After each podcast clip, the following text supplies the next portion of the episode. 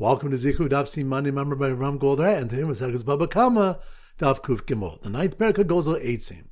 So the three topics we're going to focus on are one. Brisa in the previous daf taught that if one buys a field in his friend's name, in Kofin Oso Limkor, we do not force him to sell.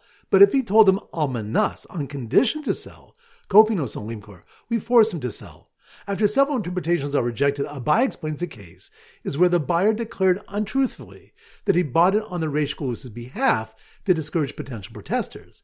The Bryson means we do not force the seller to sell it a second time, meaning to write him another star identifying him as the true owner. Although the buyer can argue that the seller understood that he only claimed to purchase for the Reish Galusa as a security measure, and realized the buyer wanted a second document, the seller can respond that he thought the buyer arranged with the Reish Galusa to write a star for him. However, if the buyer stipulated that the seller would write him another document, we force him to. This means he said to him in the seller's presence, Chazud the Shtar Kabaina, Note that I want another document intimating that he wants the seller to write it. Point number two, the next Mishnah states, Hagozel is chavero shava pruta, one who robs from his fellow in the value of a pruta, v'nishbelu, and then swears falsely to him, denying the robbery, but later confesses and is chayiv to pay the principal and an additional fifth and bring a korban hasham, he must bring the payment after him, even to madai. He cannot give it to the victim's son, nor to his own shaliach, but he may give it to a shaliach of Din, a takana enacted to encourage his repentance. If the victim dies, he must bring the money to his heirs. The Mishnah continues that if the principal was paid or forgiven, but not the additional fifth, or less than a pruta's worth of principal remains, he need not bring the remaining payment to him. If the chomish was paid or forgiven, but not the principal, or even just one pruta's worth of the principal, he must still bring it to him, even to Madai. And pointing me three, the Mishnah taught that one must ensure payment reaches his robbery victim after he swears to deny it. The Gemara said this is not fit with either opinion in the Mishnah. Gazel Echav Mechamisha, one who robbed one of five people, but does not know which one of them it was, and each of them claims it was he. Rabbi Tarfon says, Maniach Gazel Benem Mistalik. He places the robbed item between them and removes himself. Rabbi Akiva says this is not the derech to remove him from Avera. He has not fulfilled his obligation until he pays the robbed item's value to every one of them. The Gemara assumes that their malchokas applies whether the robber swore falsely or not, so the Mishnah does not accord with either opinion. The Gemara tends to explain that their malchokas only applies when he did swear falsely, or alternatively, only when he did not swear falsely. However, both interpretations are disproven, and Rashi says we revert to the original assumption that they argue in both cases. Rava explains the Mishnah differently on the next daf. So once again, the three points are number one. A Brisa on the previous daf taught that if one buys a field in his friend's name, in Kofin Oso Limkor, we do not force him to sell. But if he told them Almanas on condition to sell, Kofin Oso Limkor, we force him to sell. After several interpretations are rejected, Abaye explains the case is where the buyer declared untruthfully that he bought it on the Reish behalf to discourage potential protesters. The Bryson means we do not force the seller to sell it a second time, meaning to write him another star identifying him as the true owner. Although the buyer can argue that the seller understood that he only claimed to purchase for the Reish Galusa as a security measure, and realized the buyer wanted a second document, the seller can respond that he thought the buyer arranged with the Reish Galusa to write a star for him. However, if the buyer stipulated that the seller would write him another document, we force him to. This means he said to Adim in the seller's presence, Chazud d'shtar achamina kaba'ina, Note that I want another document intimating that he wants the seller to write it.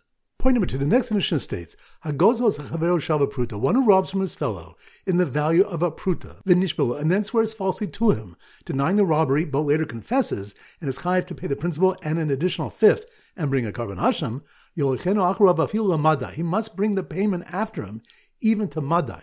He cannot give it to the victim's son, nor to his own shaliach, but he may give it to a shaliach of Din, a takana enacted to encourage his repentance. If the victim dies, he must bring the money to his heirs. The Mishnah continues that if the principal was paid or forgiven, but not the additional fifth, or less than a pruta's worth of principal remains, he need not bring the remaining payment to him. If the chomish was paid or forgiven, but not the principal, or even just one pruta's worth of the principal, he must still bring it to him, even to Madai. And pointing me three, the Mishnah taught that one must ensure payment reaches his robbery victim after he swears to deny it. The Gemara said this is not fit with either opinion in the Mishnah. One who robbed one of five people, but does not know which one of them it was, and each of them claims it was he. Rabbi Tarfon says. He places the robbed item between them and removes himself. Rabbi Akiva says this is not the derech to remove him from Avera.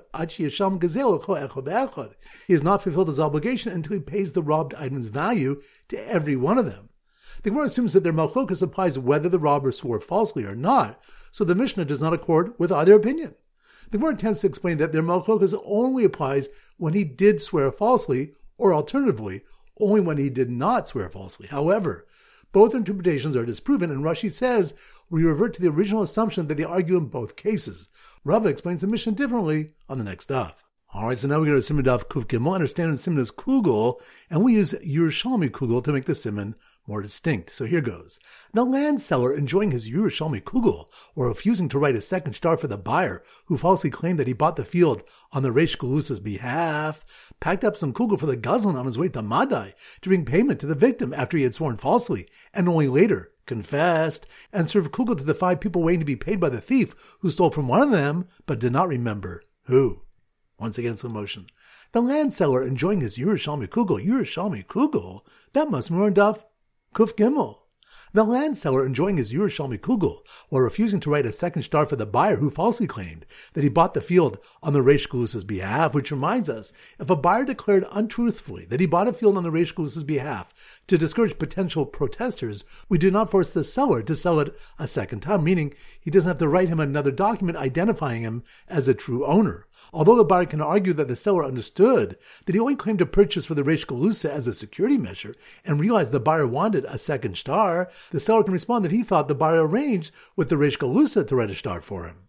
So the land seller enjoying his Yerushalmi Kugel while refusing to write a second star for the buyer, who falsely claimed that he bought the field on the Reish Galusa's behalf, packed up some Kugel for the Gazlan on his way to Madai to bring payment to the victim after he had sworn falsely, and only later confessed, which reminds us, the next Mishnah states, Hagozel Chavero Shava Pruta, one who robs from his fellow the value of a Pruta, Vinishbogo, and then he swears falsely to him, denying the robbery, but later confesses and is chayv to pay the principal and an additional fifth and bring a korban hasham, he must bring the payment after him even to Madai.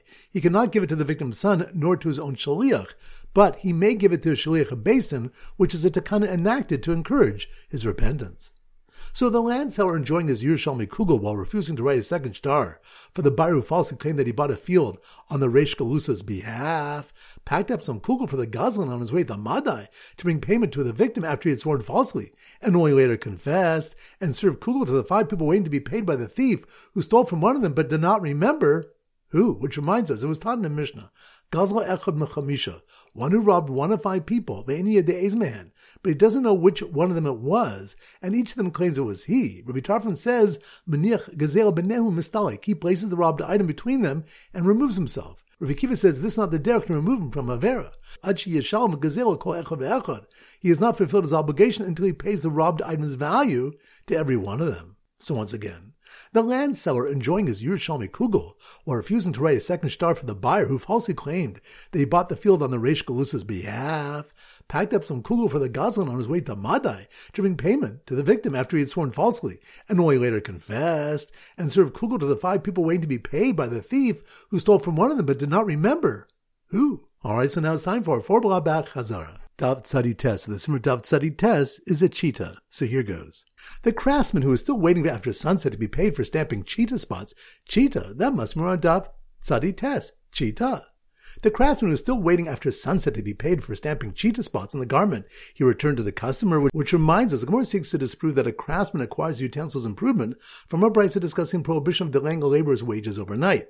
If a craftsman completed work on a cloak given to him and informed the owner but did not return the cloak, the owner does not transgress the prohibition even 10 days later. However, if he returned the cloak midday, as soon as the sun sets on him, he transgresses Baltalin, the prohibition of a laborer's wages shall not remain overnight with you, because the wages are owed as soon as the cloak is returned. The Gemara answers that he was hired to stamp on the cloth a ma for each stamping, meaning he's paid for his acts and not the cloth's improvement, so he does not acquire it. So the craftsman was still waiting after sunset to be paid for stamping cheetah spots on the garment. He returned to the customer, was approached by a wealthy woman who gave him some gold and told him to make a gold ring with a cheetah on it, and she'll become married to him, which reminds the Gemara suggests that the question of Uman Konach B'Shevach is a Malgogas Tanaim. A woman handed gold to a craftsman and said, Make for me bracelets, earrings, or rings with it, and in return I'll become married to you. Rabbi Meir says she's married as soon as he makes them and gives them to her, but the Chum say, as the Gemara explains, that he must give her other money, but this jewelry would not affect Kedushin. The Gemara assumes everyone holds that yeshel ashiras matzil vaadzov vahav milva wages become owed from the beginning of the work until the end, and that Kedushin made with a loan is ineffective. Since each pruta's worth of work would become owed to the laborer as it's done, accumulating debts to the craftsman giving her the finished product would not affect Kedushin. So the craftsman was still waiting after sunset to be paid for stamping cheetah spots on the garment. He returned to the customer, was approached by a wealthy woman who gave him some gold and told him to make a gold ring with a cheetah on it, and should become married to him. After she decided not to marry the expert shochet, who improperly shechted an animal, rendering it unavailable. Which reminds us, Shmuel said Tabach Umeshakilka, an expert shochet, who was given an animal to shecht, and he ruined it by shechting it improperly, rendering it unavailable. He's chayav to pay the owner. He's a damager and he's negligent. It's like the owner said to him, shecht for me here, the trachea and esophagus, and he shechted him from a different place. The second phrase adds that even if he shechted it for free, he's still chayiv for his negligence. Daf kuf. So the simon daf kuf is a kof, a monkey. So here goes. The circus monkey, monkey, that must more in daf kuf, kov. The circus monkey standing under a lifnim as a din sign, giving a female monkey bananas for wrongly evaluating the validity of her coin, which reminds us, the previous stuff relates an incident in which a woman showed a dinner to Rabbi Chia, who told the coin was good, and she accepted it based on his judgment. She returned the next day and said that she was told it was a bad coin and could not use it as currency. Rabbi Chia told Rav to exchange it for her and to write into his ledger, Din Asik Bish. This is a bad occupation, meaning taking losses needlessly for advice he should not give. The Gemara wonders why Rabbi Chia was liable since he was a great enough expert to be exempt, and it answers Lifnim Mashur said din hu David. He went beyond the letter of the law in compensating her, for he was indeed exempt. So the circus monkey standing under a lifnim as a din sign, giving a female monkey bananas for wrongly evaluating the validity of her coin, saw another monkey wearing a din garmi cap swinging towards him holding paper that said, you're a chayav to pay, which reminds us, Reish Lakish showed the dinner to Rebbe Lazar, who told him it was a good coin. Reish Lakish told him he was relying on him and explained that if it were found to be bad, Rebbe Lazar would be responsible to exchange it. This is because Reish Lakish rules like Rav Meir, doing Dina de Garmi, who judges the law of Garmi obligating payment for certain cases of indirectly causing damage. So the circus monkey standing under a Lifnim is a din sign, giving a female monkey bananas for wrongly evaluating the validity of her coin, saw another monkey wearing a din garmi cap swinging towards him holding a paper that said, you are chayiv to pay, and flying over a third monkey dyeing wool black that was meant to be dyed red, which reminds us the next Mishnah states that if one gave a dyer wool to dye red for him, and he dyed it black, or the reverse, Rabbi Meir says no made samro, he pays him the wool's original value, because Rabbi Meir considers his deviation from his instructions as stealing the wool, so he acquires it with a shinui of coloring. Rabbi Yehuda disagrees and says he pays either the dyer's expenses or the wool's improvement, whichever is less. Daf Kuf Aleph. So the Simon Daf Kuf Aleph is a bird caller that goes ka ka. So here goes. The bird caller, bird caller, that must be on Daf Kuf Aleph, a bird caller who goes ka ka. The bird caller who blew his whistle as two birds held up his stolen sweater to see if the stolen dye was still present in it, which reminds us, the Gemara asks the question, Yesh Shevach Samanim Ahad is the improvement of dye on the wool considered something material or not? Rashi explains the question is if chazusa milsi, appearance is a significant matter, making the dye still considered present. Since stolen dye must be returned, the case must be where one stole wool and dye belonging to the same person, and he dyed the wool with it and then returned the dyed wool. If yesh shavach samanim al gabi tzemer, the dye is still considered present, he has returned everything he stole. But if not, he must pay for the stolen dye. So the bird blew his whistle as two birds held up his stolen sweater to see if the stolen dye was still present in it, had a jacket that had been dyed with the peels of orla fruit set afire because chazusa milsihi, which reminds us it was stated in the Mishnah, beged shetzvo klipe orla yidalik, a garment which was dyed with the peels of orla fruit should be set afire. This proves chazusa milsi appearance is considered a significant matter, and the oral is still considered present. So the bird caller who blew his whistle as two birds held up a stolen sweater to see if the stolen dye was still present in it, had a jacket that had been dyed with the peels of orla fruit set afire, because chazusa milsihi, using wood which has no kedusha shvis, since its benefit is after its consumption, which reminds us, the Gemara deals with the question if wood is subject to Kedusha Shvis, and answers that the Pasuk says, la'achla, to eat, teaching, b'misha nasa u'be'iro shavin. Kedusha Shvis applies to produce whose benefit and consumption coincide, like food. This excludes wood whose benefit, the baking, is after its consumption, meaning after the wood is reduced to coals. Daf Kuf. The Simmer Daf Kuf is a cave. So here goes. The man who lived in a cave. Cave? That must be on Daf Kuf. The man who lived in a cave, busy soaking flax in a pool of juice of Shemitah produce, picked specifically for that purpose, which reminds us, the Gemara brings a Malchok Sanaim of Shemitah produce may be used for soaking flax or laundering if it was picked for that purpose. So the man who lived in a cave busy soaking flax in a pool of juice of Shemitah produce, picked specifically for that purpose, who had been disappointed when the shlich he sent to purchase wheat returned with barley, which reminds us, a brisa teaches that if someone gave a shlich money to buy wheat to sell at a higher price and split the profits, and instead the shlich bought barley or the reverse, in bachasu bachasu lo, if they depreciated, they depreciated for the shlich, v'mosiro husiro lo, and if they appreciated, it, they appreciated for him, meaning the shlich takes all losses and gains and repays the investor's capital. Another brisa says they divide the profits, but the shlich takes all losses. Rabbi Yochanan explains that the first brisa is Rabbi Meir who taught on Daf Kuf on a base regarding dyeing wool the wrong color, that one who deviates from instructions is deemed a gazlan. Therefore, this shlich acquires the produce with the stolen money. So the man who lived in a cave busy soaking flax in a pool of juice of Shemitah produce, picked specifically for that purpose, who had been disappointed when the shliach he sent to purchase wheat returned with barley, was happy to learn that his other shliach carried out his shlichus as instructed and purchased wheat, as he was considered like the investor himself, which reminds us in the West, in Eretz Yisrael, they mocked Rabbi Yochanan's interpretation that the second brisa is also discussing a significant deviation from his instructions. According to Rabbi Yehuda, how does the investor acquire a share of the grain when the shliach disobeyed him? Who informed the owner of the wheat that he should transfer wheat to the owner of the money instead of the shliach? Rav Shmuel Bar Sasvati challenges reasoning, arguing that even when a shliach purchases wheat as he was told, no one informed the seller to transfer wheat to the investor. Rav Yavo answered that when he purchased wheat as he was told, he performed a shlichus, and is considered like the Baal Bais, the investor himself, so he may perform a transaction on the investor's behalf. All right, so now it's time to conclude our pop quiz of 10 questions. Number one, which they learn if a craftsman returned a cloak at midday? As soon as the sun sets, the owner is over on Baal Taling, that's on Daf. Tzadi Tes. Good number two, which daf do we have malchokas if Shemitah products can be used to soak flax if it was specifically picked for that purpose? That's on daf. Kuf Beis. Good number three, which stuff we have the case of one who falsely claimed that he bought a field on the Reish Galusa's behalf, and the question if he can ask the seller to write a second star, that's on daf. Kuf Gimel. Good number four, which stuff to discuss whether Yesh Sevach Samani Malat Semer is the improvement of dye on the wool considered something material. That's on Dove. Kuf Good number five. Which stuff in the case of one sending a shliach to buy wheat to sell in the market, and the shliach bought barley. That's on Dove. Kuf. Good number six. Which stuff when Rab Huna holds that a coin that is nipsal means that it's disqualified by the government to use. That's on Dove.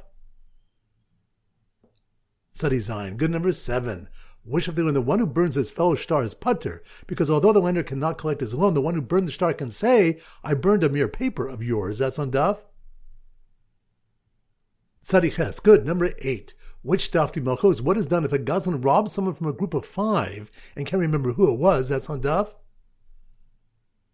Kuf Gimel. Good number nine. Which Daf do Malchos? What a dyer must pay if he dyes the government black when he's supposed to dye it red? That's on Daf. Kuf. Good. Number 10, which of the one that one who robs someone of something worth a shava pruta and then swears and later confesses, he must return the item of afilu madai. That's on Daf. Kuf Gimel. Excellent. That concludes today's shir. This is Rabbi Avram Goldhar from Zichu great day and great learning.